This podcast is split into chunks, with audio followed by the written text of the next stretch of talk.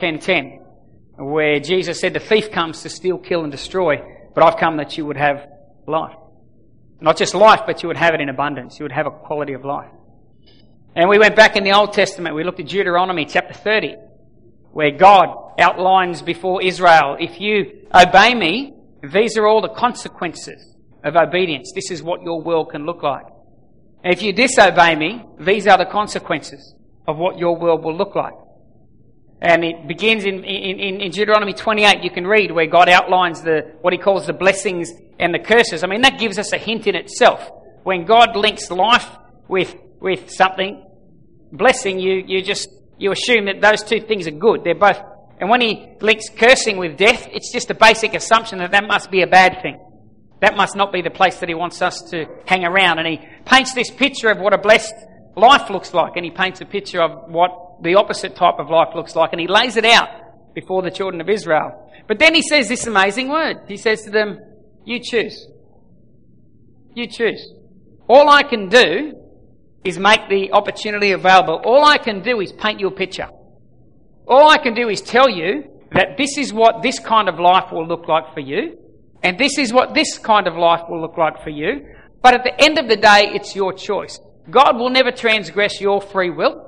God will never transgress my free will. And the Lord lays out an invitation to us and says, live this way. These will be a little bit like our children when we raise our children. How many of you ever uh, use the the uh, opportunity of consequence as a means by which to get your children to perhaps see your point of view so that they would perhaps choose life in that moment? You know, if you clean your bedroom, then guess what? This afternoon you can go and kick a soccer ball with your mates. If you don't clean your bedroom, this afternoon, while they're kicking a soccer ball, you'll be cleaning your room. There's a consequence to every action. If you do the right thing, there's a consequence. That consequence generally leads to life. Doesn't it, Jordan? Leads to life. If you choose this action, the consequence will invariably lead to some form of death in some way, shape or form, or some area of your life. The interesting thing about that is you can picture Jesus speaking to a bunch of people saying, I've come to give you life. In other words, you don't have something, but I've come to give it to you. Now these people are there. They're living. They've got blood flowing through their brains. They're breathing oxygen. For all intents and purposes, they're technically alive. But no, not according to God. You see, God sees a big difference between existence and living. And this is what Jesus was saying to them. I've come to give you a quality of life that is beyond just human existence. I've come to give you something that you can't have apart from a relationship with me. You can't have that quality of existence. And we know if it can't happen apart from relationship with him, then he's not talking about cars and houses and money and popularity and relationships. He's talking about a quality of life that begins on the inside when our spirit gets reborn and we reconnect with God. Amen? That's the type of life that he's talking about. And he throws out this invitation. And last week we decided to have a bit of a look at this issue of life, but I won't go over it. Um, if you weren't here and you didn't hear it, um, apparently we've got, we have a, what do you call it? Um...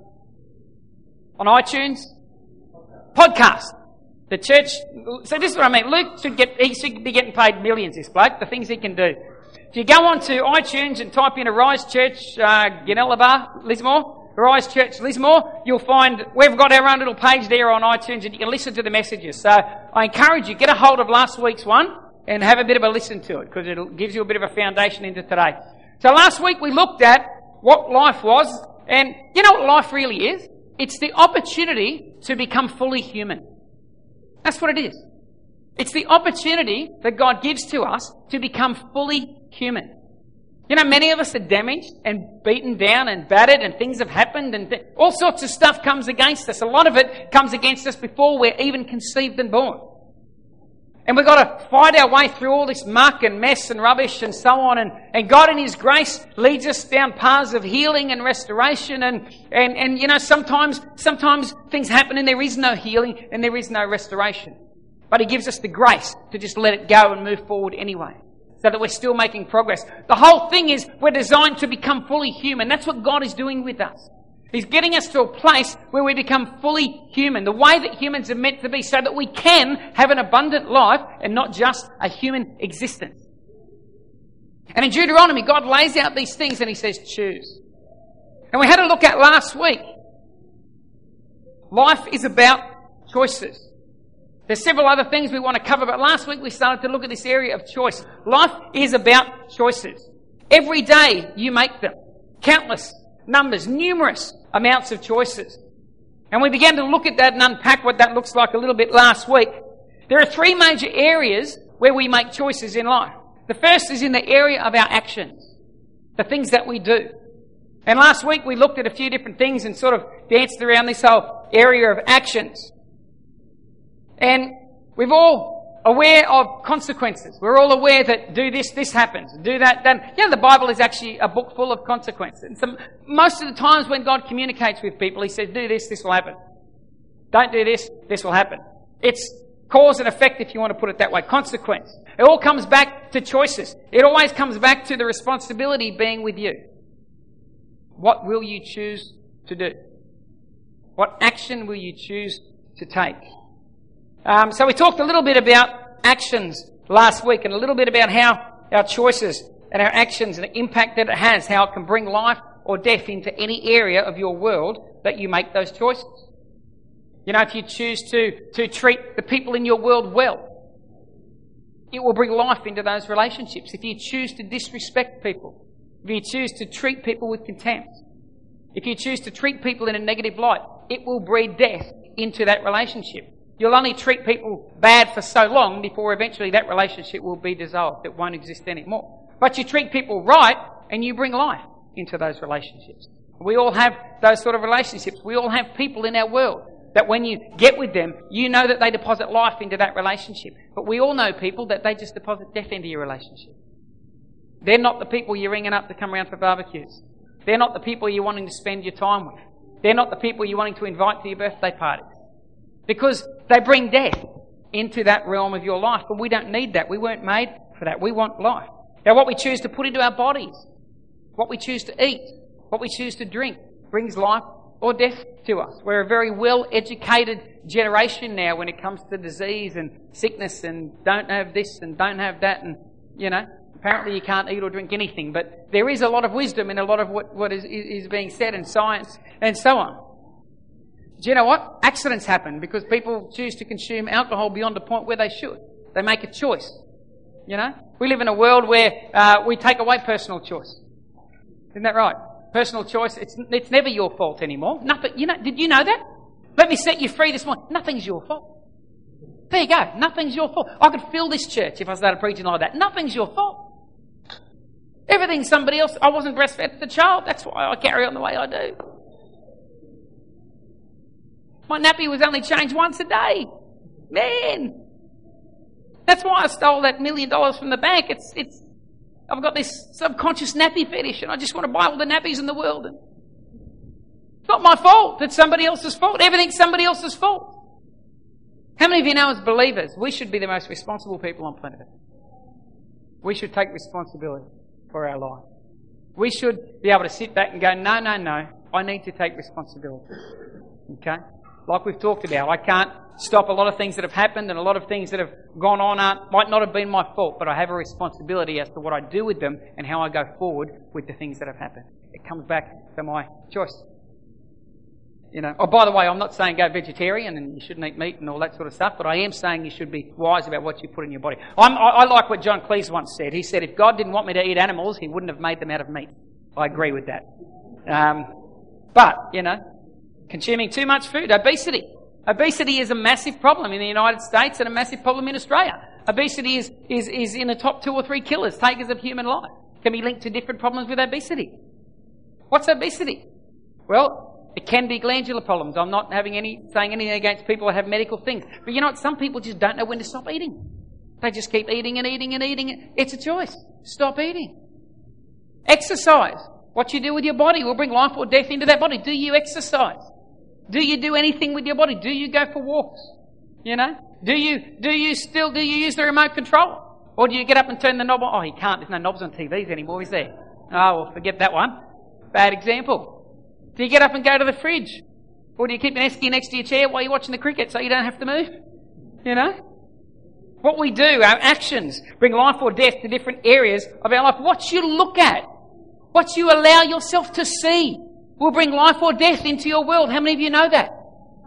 Several years ago, uh, when I was working with another church, me and the senior minister had uh, an opportunity to go down to Melbourne. We used to go down to Melbourne once a year to a preaching class with a, a guy that came out of um, Fuller Theological Seminary in, in, in America. He would come out here and run a three-day preaching class. It was a fantastic Uh, opportunity to learn and, and, and so on. And we would go along to this preaching class, and I remember the first time we went down there, we got there early in the day and there was nothing to do. So we said, let's go out for lunch. So we went out and we had a lovely lunch somewhere, and we walked out of the restaurant and there was a cinema. We had a few hours to kill. We said, let's go to a movie. Fantastic. What will we see? And we looked at all the movies and none of us knew what any of the movies were. And then he saw one and it, it read the review and it said it was a comedy. So we went, no worries, let's go see Borat. Anyone seen Borat? I am not recommending the film. Please, don't see it. The sight of Sasha Baron Cohen in a bright purple mankini, it brought instant death into my life. It's been years and years trying to get that image out of my head. But what you allow yourself to see can bring life or death into your world. Watching Vic dancing up a storm at the bowling club the other night filled my heart with joy. It was wonderful. It brought life into me. I'll guarantee Vic watching me dance would have probably done the opposite, but, you know, what you allow yourself to see brings life or death. You know, the T V shows you watch, the stuff you filter into your head, the stuff you let into your world, the stuff you listen to, the stuff you listen to can bring life or death into your world. You know, I used to have this problem years and years and years ago till a very uh, wise human being pointed something out to me once. I went to him one day and I said, I'm so sick of people coming to me and whinging about everybody else to me.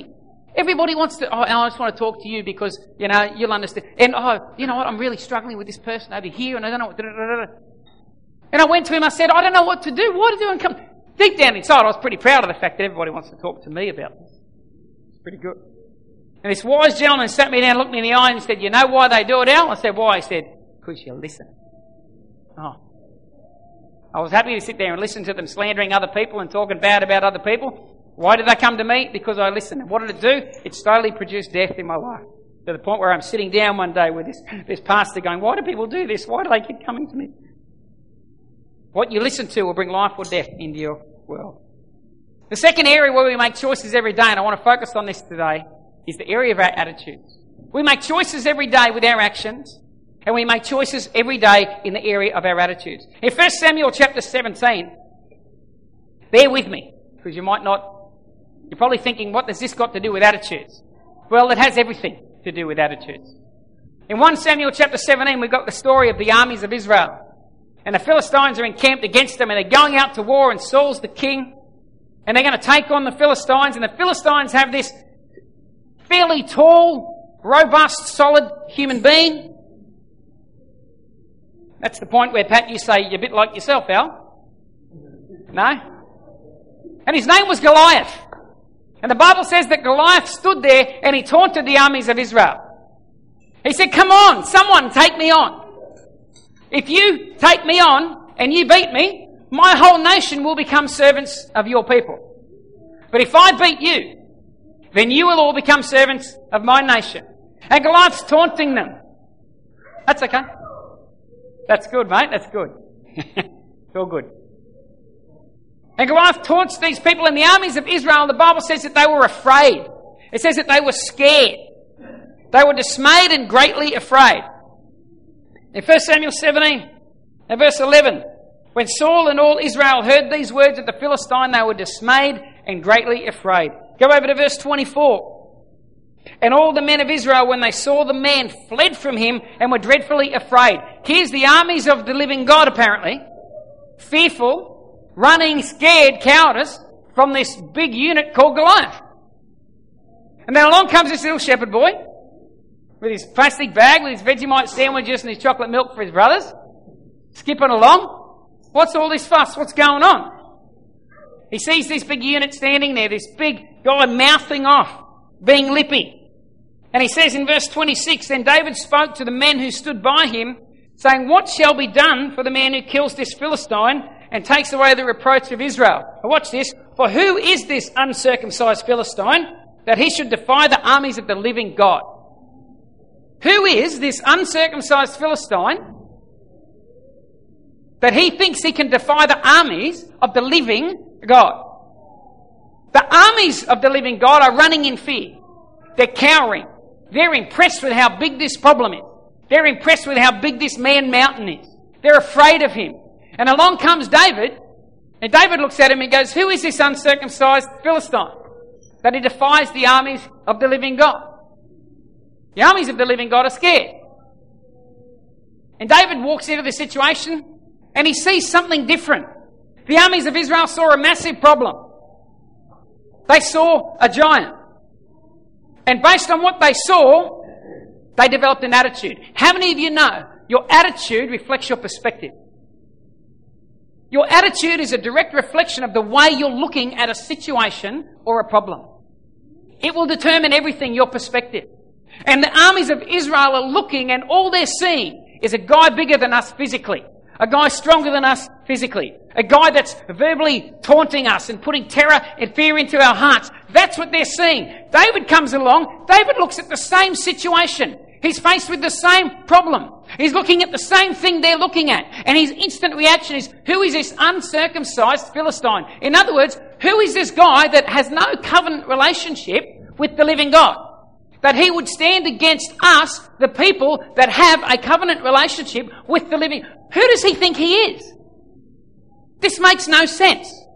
How can this guy who doesn't have relationship with God like we do, who doesn't have the living God on his side like we do, how can he stand there and think that he's going to beat the armies of the living God who have the living God? It just made no sense to him because he looked at it from a totally different perspective to the rest of Israel. And out of that perspective, he had a positive attitude about the situation and about the outcome. The children of Israel, out of their, their perspective, gathered a negative uh, perspective, had a negative attitude.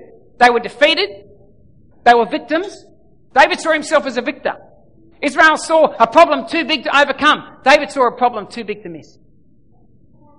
It's a target. How can I miss this guy? Look at the size of his head. Look at the size of him.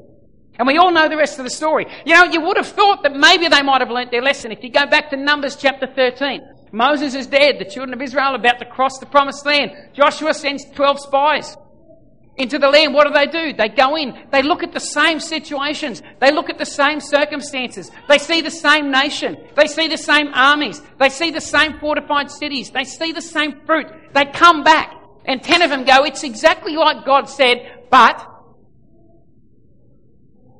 the walls are big. The giants are there. We're grasshoppers. Their grasshopper attitude was simply something that came out of their perspective of the situation. That's how they saw themselves based on how they saw the opposition, the problem, the situation. And again, they got this defeated mentality. All these people didn't make it across. Caleb and Joshua, however, stood up and said, you know what? We've seen the same thing, but hey, God's with us. We can, we're, thanks, he said, we are well able to overcome it. We can do this. We can get ten people looking at it from one perspective, two people looking at it from another perspective. Both of them developed different attitudes. One was an attitude of victory. One was an attitude of defeat. And it all came back to the way they looked at the problem, the perspective they had, because your perspective will dictate and determine your attitude. You know how sometimes we were here talking about attitudes, it's just a case of change your attitude, change your attitude. You can't change your attitude until you learn to change your perspective. Then your attitude will follow. We've got to learn to change our perspective about the situations we find ourselves in in life. Who remembers years ago, Steve Irwin, before he, he tragically passed away, when his little baby was born? Remember that? Little baby George, is it George?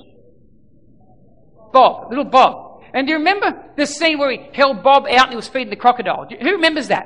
It went nuts all over T V. Do you remember that? He was getting hammered. He was getting put down. You're a bad father. You're this, you're that. Because there was a camera angle that made it look literally like, that's the crocodile, I'm standing here. That's what it looked like on this particular camera angle. You know what happened? I don't know if you saw it. About seven days later, he went on, I think it was a current affair. And he showed some other camera angles from people that happened to be there filming it at the time. And when you saw the other camera angles, He was about this far away from the crocodile. He had Bob turned to the side like that, and he was reaching out this far away. When the nation saw this other camera angle, the whole tide of popular opinion turned, and everybody loved Steve Irwin all of a sudden again. Why? Because of a change of a camera angle. A change of a camera angle which changed people's perspective. It changed the way they looked at and the way they saw a certain situation. And this is what we need to learn to do. We need to learn to change our perspectives on situations that you think are snowing you under, on things that you think you can't overcome, on things that you think you're being defeated by, things that you think there's no way out of. Change your perspective. Change your perspective, you'll change your attitude. And a positive attitude is a healthy attitude. You know, who should be, you know, the church should be the most positive organisation in the world. Amen? We should be the most positive group of, and I'm not talking some fake hyper-faith positivity where we deny the existence of problems. I'm not talking about that. But I'm talking about our perspective on life, our perspective on situations and circumstances. If we live with an eternal perspective, if we live with a knowledge that doesn't matter what my life looks like, God is with me. It doesn't matter what I'm facing right now. I don't walk through this valley of the shadow of death alone. I have God by my side. I have a community of people around me called the church that will pray with me, that will stand with me, that will believe with me, that will hopefully love me, that will support me, that will cry with me, that will laugh with me. I mean, we should be a very positive organisation. We should be positive people. A few years ago, Uh, just down the hill there at Dan Murphy's, I was at work one day, and I remember a woman came in and she had uh, her uh, uh, purse, and it had a lot of money in it. She had a th- over a thousand dollars in cash in her purse and cards and everything like that. She came in the shop and she was looking around some products and bought some stuff, and anyway went up to the register and went to pay for it and realised, oh, I've, I've, I've lost my purse. It's not on me. It's in the shop somewhere. I put it down somewhere and I can't find it. This woman went into an instant panic. She started wailing in the middle of the shop, crying, uh, because the money was given to her by, I think it was her husband's uh, business, and she was buying some drinks for them for a, a, a break-up party or something. Anyway, she was a mess. She was shaking. And and I, I ended up, I had to go to her and go, look, just stay calm. What I'm going to do is I'll get all my staff together, and as a team we're going to search the shop, we're going to see if we can find it. I'm not thinking we're going to find it, by the way. It's very, very busy. It's a packed bottle shop. A wallet with a thousand dollars isn't going to last long in the, in the sort of crowd that we have sometimes hanging around there. Anyway, I walk around the shop and we can't find, we can't find. I'm praying, God, if it's here, please let us find it, because I, I just need to calm this lady down, or I'm going to have a medical emergency as well as a, a lost purse. So I'm looking around and I go over to where the trolleys are in the trolley bay, and someone's pushed a trolley in and there's this black thing in the middle. I pull all the trolleys out and there's her purse. She's left the purse in a trolley. I walked over to her. I said, hey, hey. I've got it, I've got it. I gave her the purse. She burst into more tears, wrapped her arms around me. She's an older lady. Started sobbing uncontrollably. And she made this statement to me. She said, this has been the worst day of my life. This has been the worst day of my life. And I said to her, well, hang on. Depends how you look at it. And she stopped crying and she looked up at me and said, what do you mean? I said, well, how many people do you think today are going to lose a wallet with all the credit cards, a thousand dollars cash in it, in a busy, crowded bottle shop like this, and are going to find it? With the thousand dollars in it, with the credit cards in it. But depends on how you want to look at it. You can say this is the worst day of your life. From what I'm looking at right now, this is one of the best days you've ever had. She started smiling. It changed her whole perspective and her whole outlook on the day. It depends on how you want to look at a situation. Depends on what you want to see. What you look at, you'll see. If you're looking for problems, you'll see them. If you're looking for solutions, you'll see them. If you're looking for things to drag you down, you'll see them. If you want to find things to pick you up, you'll see them. If you don't want to find a way out of a problem, guess what? You won't find it. It's as simple as that. You can stay there, stuck in it, controlled by it. But if you want to find solutions and answers, guess what? You can find them. You can see them. There's always a positive somewhere. Somewhere there's always a positive perspective that we can look at. A positive attitude does not deny the existence of problems. What it does is it denies the problem the right to control you. It denies the problem the right to control you. It puts you in control of the problem, puts you back in the box seat. Winston Churchill, I seem to be using him a lot today, I don't know why. He said this once, he said, a pessimist sees the difficulty in every opportunity. An optimist sees the opportunity in every difficulty. I like that one too. I don't know if everything you said was as smart as the couple of comments we've used today, but I really like those too. A pessimist sees the difficulty in every opportunity, and an optimist sees the opportunity in every difficulty. I was reading a, a study uh, recently about positive attitudes and negative attitudes and the impact that it has on people. Now, there's an interesting thing happens. They, there was a, a study came out of the U S, and the way they described it was this. They said, imagine that you were walking through the woods and a grizzly bear jumped out in front of you. If you are a person that has bent themselves towards negative attitudes in life, what happens in your brain is that your brain's vision narrows in to the point where all you see is the bear, you can't see anything else, and you instantly feel like, that's it, I'm gone, the bear's going to get me, there's no way out. He said, if you are a person who, through virtue of your life, have trained yourself to find positives and have a positive mentality and a positive outlook on life, what happens is your brain, when the bear jumps out in front of it, he said, your brain's eye vision widens. And you see a tree over here that I can climb up, a stick over here I can grab to try to defend myself, perhaps a cliff over here I can jump off to get away. But it's amazing. People with positive attitudes, when you train yourself to find positive, and it comes back to a choice. It comes back to choices. When we train ourselves to find the positive, it has an impact on the way our brain functions. Our brain then goes, this is the type of person we are, and we start looking for solutions. When we stay pessimistic, when we're always looking for the negative, when we're not trying to have a positive attitude but we lean towards a negative attitude, our brain literally works with that and shuts down its vision and can't see the solutions. You get to a point where eventually you don't really have much of a choice because your natural bent is always negative, negative, and it's because you've trained your brain that way. We've trained ourselves to be that way. You might be sitting here today and you might be able to, you might seriously think I'm the most negative person in the world. You can change. You can change. You weren't born, God didn't create you in your mother's womb and flick a switch in your brain to go, well, you'll be a positive person, I want you to be a negative person, because it brings balance to the universe. It's not about the force. Anyone love Star Wars? We're not talking about the, the force and the balance here. God didn't create us to have negative uh, bents inside of us so that we would be people who instantly go to the pessimistic and to the negative and to the bad attitude. God didn't create us that way. Life shaped and changed and challenged and chipped away and so on, and we ended up going this way, but we can change. You can become a positive person with a positive attitude. You can do it.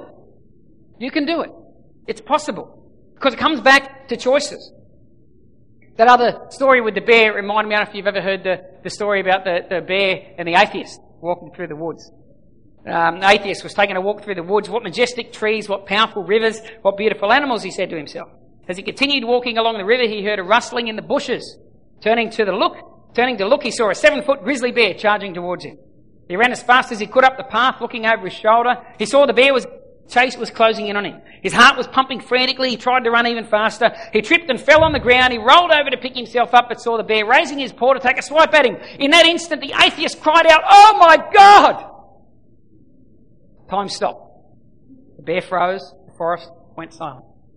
It was then that a bright light shone upon the man and a voice came out of the sky, saying, "You deny my existence for all these years, teach others I don't exist, and even credit creation to a cosmic accident. Do you expect me to help you out of this predicament? Am I to count you as a believer?" The atheist looked directly into the light. "It would be hypocritical of me to suddenly ask you to treat me as a Christian. But perhaps you could make the bear a Christian." "Very well," said the voice. The light went out and the sound of the forest resumed. The bear lowered his paw, bowed his head and spoke, "For what I'm about to receive, may the Lord make me truly grateful. Amen."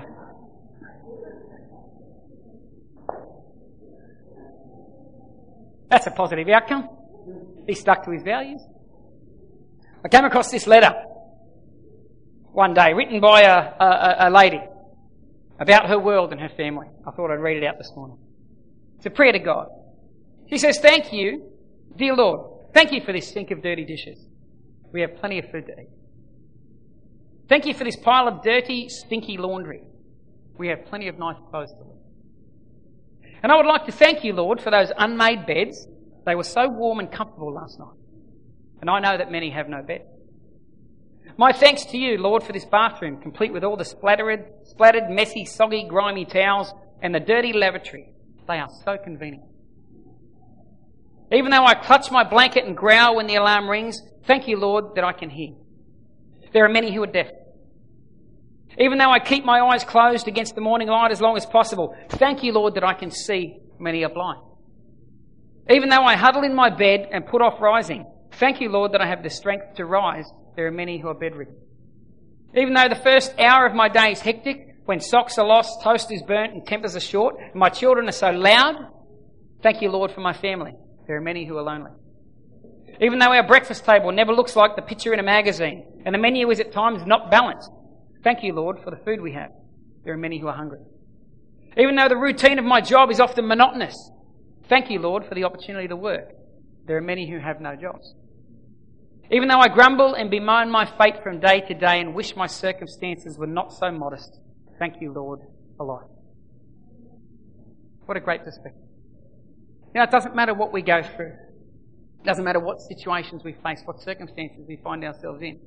There's always positive. There's always a way to turn negative feelings, negative emotions into something positive. There's always a way to do it. It reminds me of a group of senior citizens who were chatting over coffee one day. My arms are so weak, I can barely lift the coffee cup, said one. I know what you mean, my cataracts are so bad I can't even see my coffee cup, said the other. I can't turn my head because of the arthritis in my neck, said one lady. I can't bend my left knee, said a man. My blood pressure pills make me feel dizzy, said another one. Ever since my stroke, my hands tremble, said another. There was a moment's pause, and someone said, well, at least we can all still drive. Find the positive. Viktor Frankl. Anyone ever heard of Viktor Frankl? He's a Holocaust survivor, wrote a, a couple of great books. One, um, Man's Search for Meaning. It's a fantastic book. I've got a copy at home.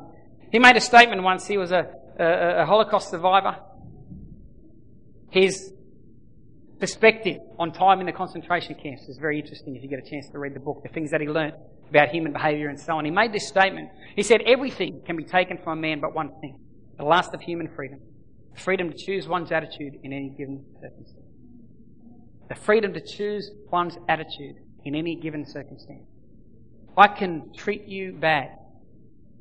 I could do the worst thing to you. I could call you all sorts of names. I could put you in, in, in, in difficult situations and positions and circumstances in life. I can, I could do that. If I had the power and authority, I could do that. But one thing I could not control is your ability to respond to that. The attitude that you have to the things that have happened is in your court. That's why I say, as a church, we should be the most responsible group on the planet. Because we take responsibility for our lives. And we take responsibility for our actions. We also take responsibility for our reactions to different stimuli and different things that happen in the world around us. Nobody can take away your freedom to choose your attitude. Comes back to you. Here's a list of some of the practical and tangible benefits of a positive attitude. These have all come out of science journals and psychology journals and so on. I just thought I'd grab a list of some practical ones that probably impact us every day. Number one, positive people live longer. It's a scientific fact that positive people live longer. There's something about a positive attitude that relieves stress, that relieves tensions and a lot of things that chip away at our human body and chip away uh, at who we are. Positive people live longer. Positive people have more friends. I mean, that's a no-brainer, isn't it? Who wants to be friends with Eeyore? Huh? You know, Eeyore out of uh, Winnie the Pooh? Doesn't matter what's going on, rabbits bouncing around. Oh, it's a wonderful day today, isn't it, Winnie? It's a wonderful day. And Eeyore, oh, yeah, but, you know, the sky's going to fall in eventually. Eeyore, I've got a couple of friends. I've actually got a couple of mates that me and Jackie call them Eeyore. No one's in this church, by the way, but we've got people and we call them ill because that's what they remind us of. Positive people have more friends. Positive people have a greater resistance to the common cold and flu. Did you know that? Scientific studies have found that people with positive attitudes have a better and stronger immune system than people with negative attitudes. Proverbs seventeen twenty-two says this, a merry heart does good like a medicine, but a crushed spirit dries up the bones. In actual Hebrew, it literally means medicine. It means a, a, a tonic, a potion. A happy heart, a positive attitude, is like medicine to your body. It releases endorphins, it releases chemicals and things into your body that are good for your immune system. So why would you choose a negative attitude? Why would you choose to be that negative, critical person? All you're doing is hurting yourself. Positive people have lower cholesterol. Positive people have lower cholesterol. It's a fact. It's a medical fact. People with, with positive attitudes, it releases certain chemicals into your body that produces what they call good cholesterol. Did you know that? I love that. I've stopped exercising since I learned that. I'm just being happy. I eat whatever I want. I don't run. I'll just be happy. I'll lose weight. Positive people have a reduced risk of death from cardiovascular disease. Positive people have better coping skills during hardships and times of stress or depression. Positive people deal better with difficulties of life. Here's one for those who are married.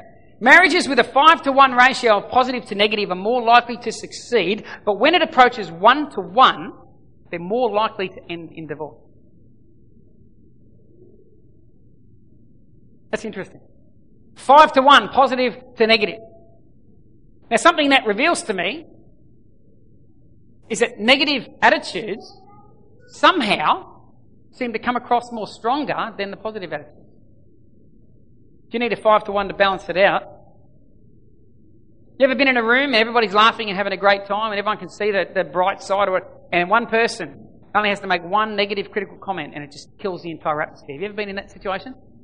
Everyone's enjoying themselves, maybe it's a family gathering, and one person wants to bring in one negative critical, and they, and you know what happens? You know why? Because it, it, there's a spiritual component to it. The whole environment, the whole atmosphere changes. Boom, it's dead. Because of one critical negative thing. I don't want to be that person. I don't want to be that person. I want to be the positive person. I want to be able to find the positives in life. Let me tell you something. Did you know God is like this? Did you know that God the Father is positive? Did you know God the Father has a good attitude? If he wasn't positive and he didn't have a good attitude, why the heck did he pick any of us? You've got to have a good attitude and you've got to be able to find the positives. If the Lord can grab me and try to make me something useful, he must have had a very positive attitude when he saw me back in the day. And a sense of humour, yeah. But for God to take you and the person that you were and look at you and see a hope and a future, and look at you and see potential, and look at you and see a place where he wants to send his spirit to reside, he must have some sort of a positive outlook on life. He must be able to see things in you that other human beings can't. That's a positive attitude. That's what a positive attitude does. It sees things that other people might not see as naturally. It looks for the good. God looks for the good in us. God is a positive God. He has a bent towards positivity. And so should we as his people. So what do we do? We can sit here and we can talk all we want about positive attitudes, negative attitudes, critical attitudes, and so on. What do we do if we suddenly look at ourselves and go, you know what? I can see that all I'm doing is hurting myself. I can see that all I'm doing is hurting the people around me.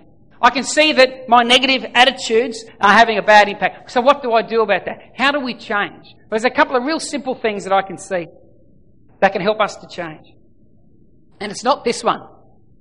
David received a parrot for his birthday. The parrot was fully grown with a bad attitude and a worse vocabulary. Every other word was an expletive. Those that weren't expletives were, to say the least, rude. David tried hard to change the bird's attitude and was constantly saying polite words, playing soft music and doing anything he could to try to think to set a good example. Nothing worked. He yelled at the bird and the bird got worse. He shook the bird and the bird got angry and more rude. Finally, in a moment of desperation, David put the parrot in the freezer for a few moments. He heard the bird squawking, kicking and screaming, and then suddenly there was quiet. David was frightened that he might have actually hurt the bird and quickly opened the freezer door. The parrot calmly stepped out onto David's extended arm and said, "I'm sorry that I might have offended you with my language and actions, and I ask your forgiveness. I will endeavour to correct my behaviour from this moment on."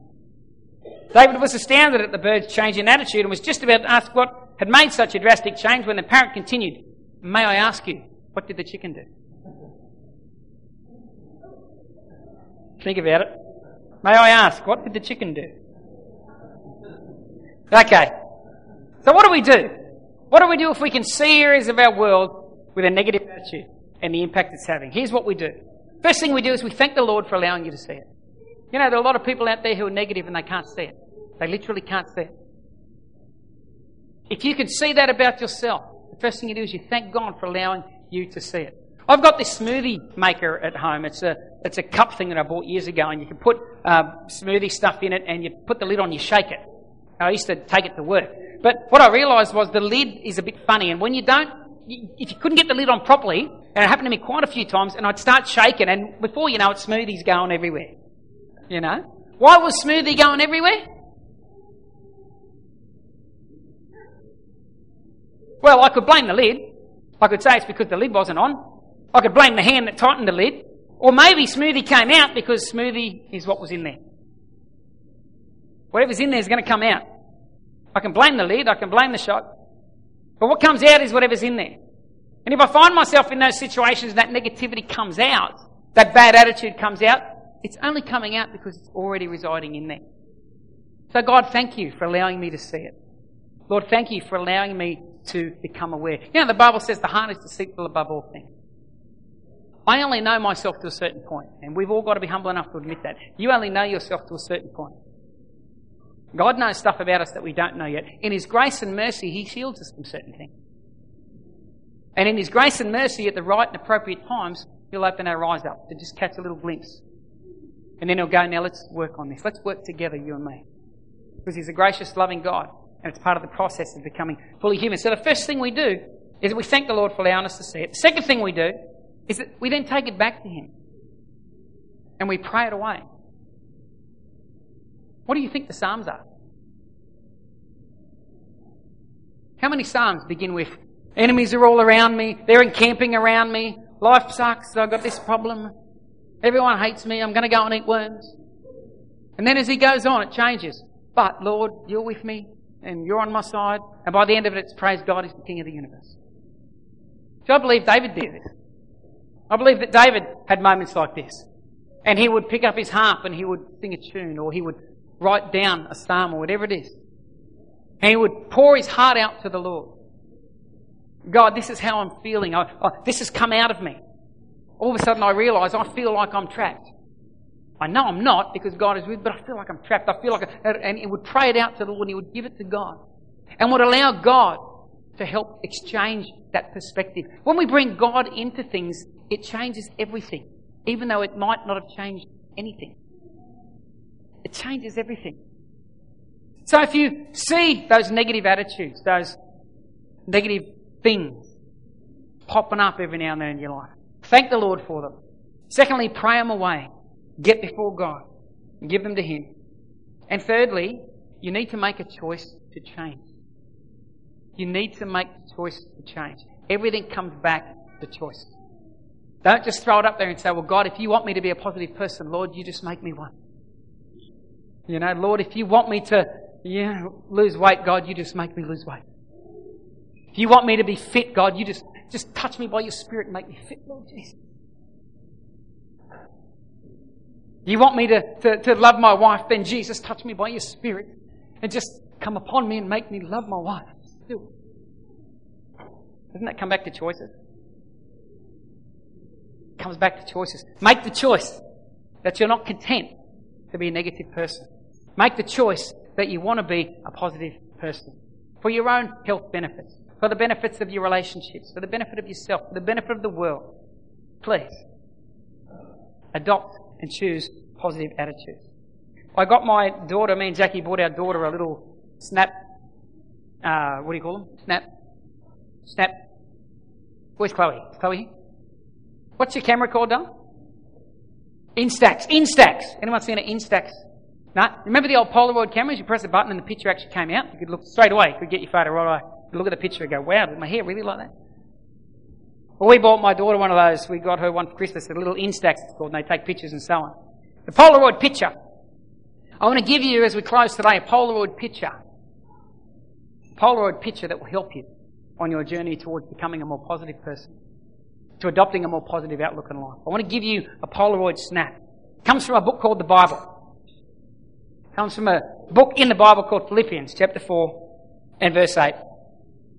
It says this, it says, finally, brothers, whatever things are true, whatever things are noble, whatever things are just, whatever things are pure, whatever things are lovely, whatever things are of good report, if there is any virtue And if there's anything praiseworthy, meditate on these things. Think about these things. Whatever situation you find yourself in, you're going to meditate on something. You're going to adopt the camera angle and stare at it from a certain perspective. And God's saying, stare at it from this perspective. Meditate on these things. You fill your brain with those things. You get in a situation, you look for that in that situation. Find that. Wherever you can see that from, that's your camera angle. Meditate on that stuff. Begin to develop a more positive and a more godly outlook. Amen? Father, we just thank you this morning, Lord, that you are a positive God. We thank you, uh, Father, that you, uh, when you look at us, God, that's how you look at us, God. You look at uh, true, noble, virtuous, trustworthy, God. You, you, you see us, Father, and even though there are many, many camera angles you could look at, that would be uh, negative, God. There's many days and many opportunities. I'm sure we would give you the chance to have a really bad attitude with us. But Father, you choose to look at us a certain way. You make choices to see the positive. You make choices to work with us and to take us on from glory to glory. And Father, we pray, God, that you would, uh, Lord, reveal to us any areas of our own hearts where we have allowed negative attitudes to creep in, whether it be about church, God, whether it be about our our spouse, our family, our employment, God, our job, our life, where we live, Father. God, we pray by your Spirit, Father, you would gently open up the eyes of our heart and let us see those areas. And help us, God, to make those changes. Encourage us and strengthen us to make the positive choices that we need to make, to be all that you have called us to be in this world, Father. And Lord, I just pray for the rest of this week, God, as we go out, that you would use us, Father, to uh, touch the world around us, God. Give us opportunities to share the love and the grace and the mercy of Jesus with those around us, Father. In Jesus' name. Amen. Amen. God bless. Have a good week.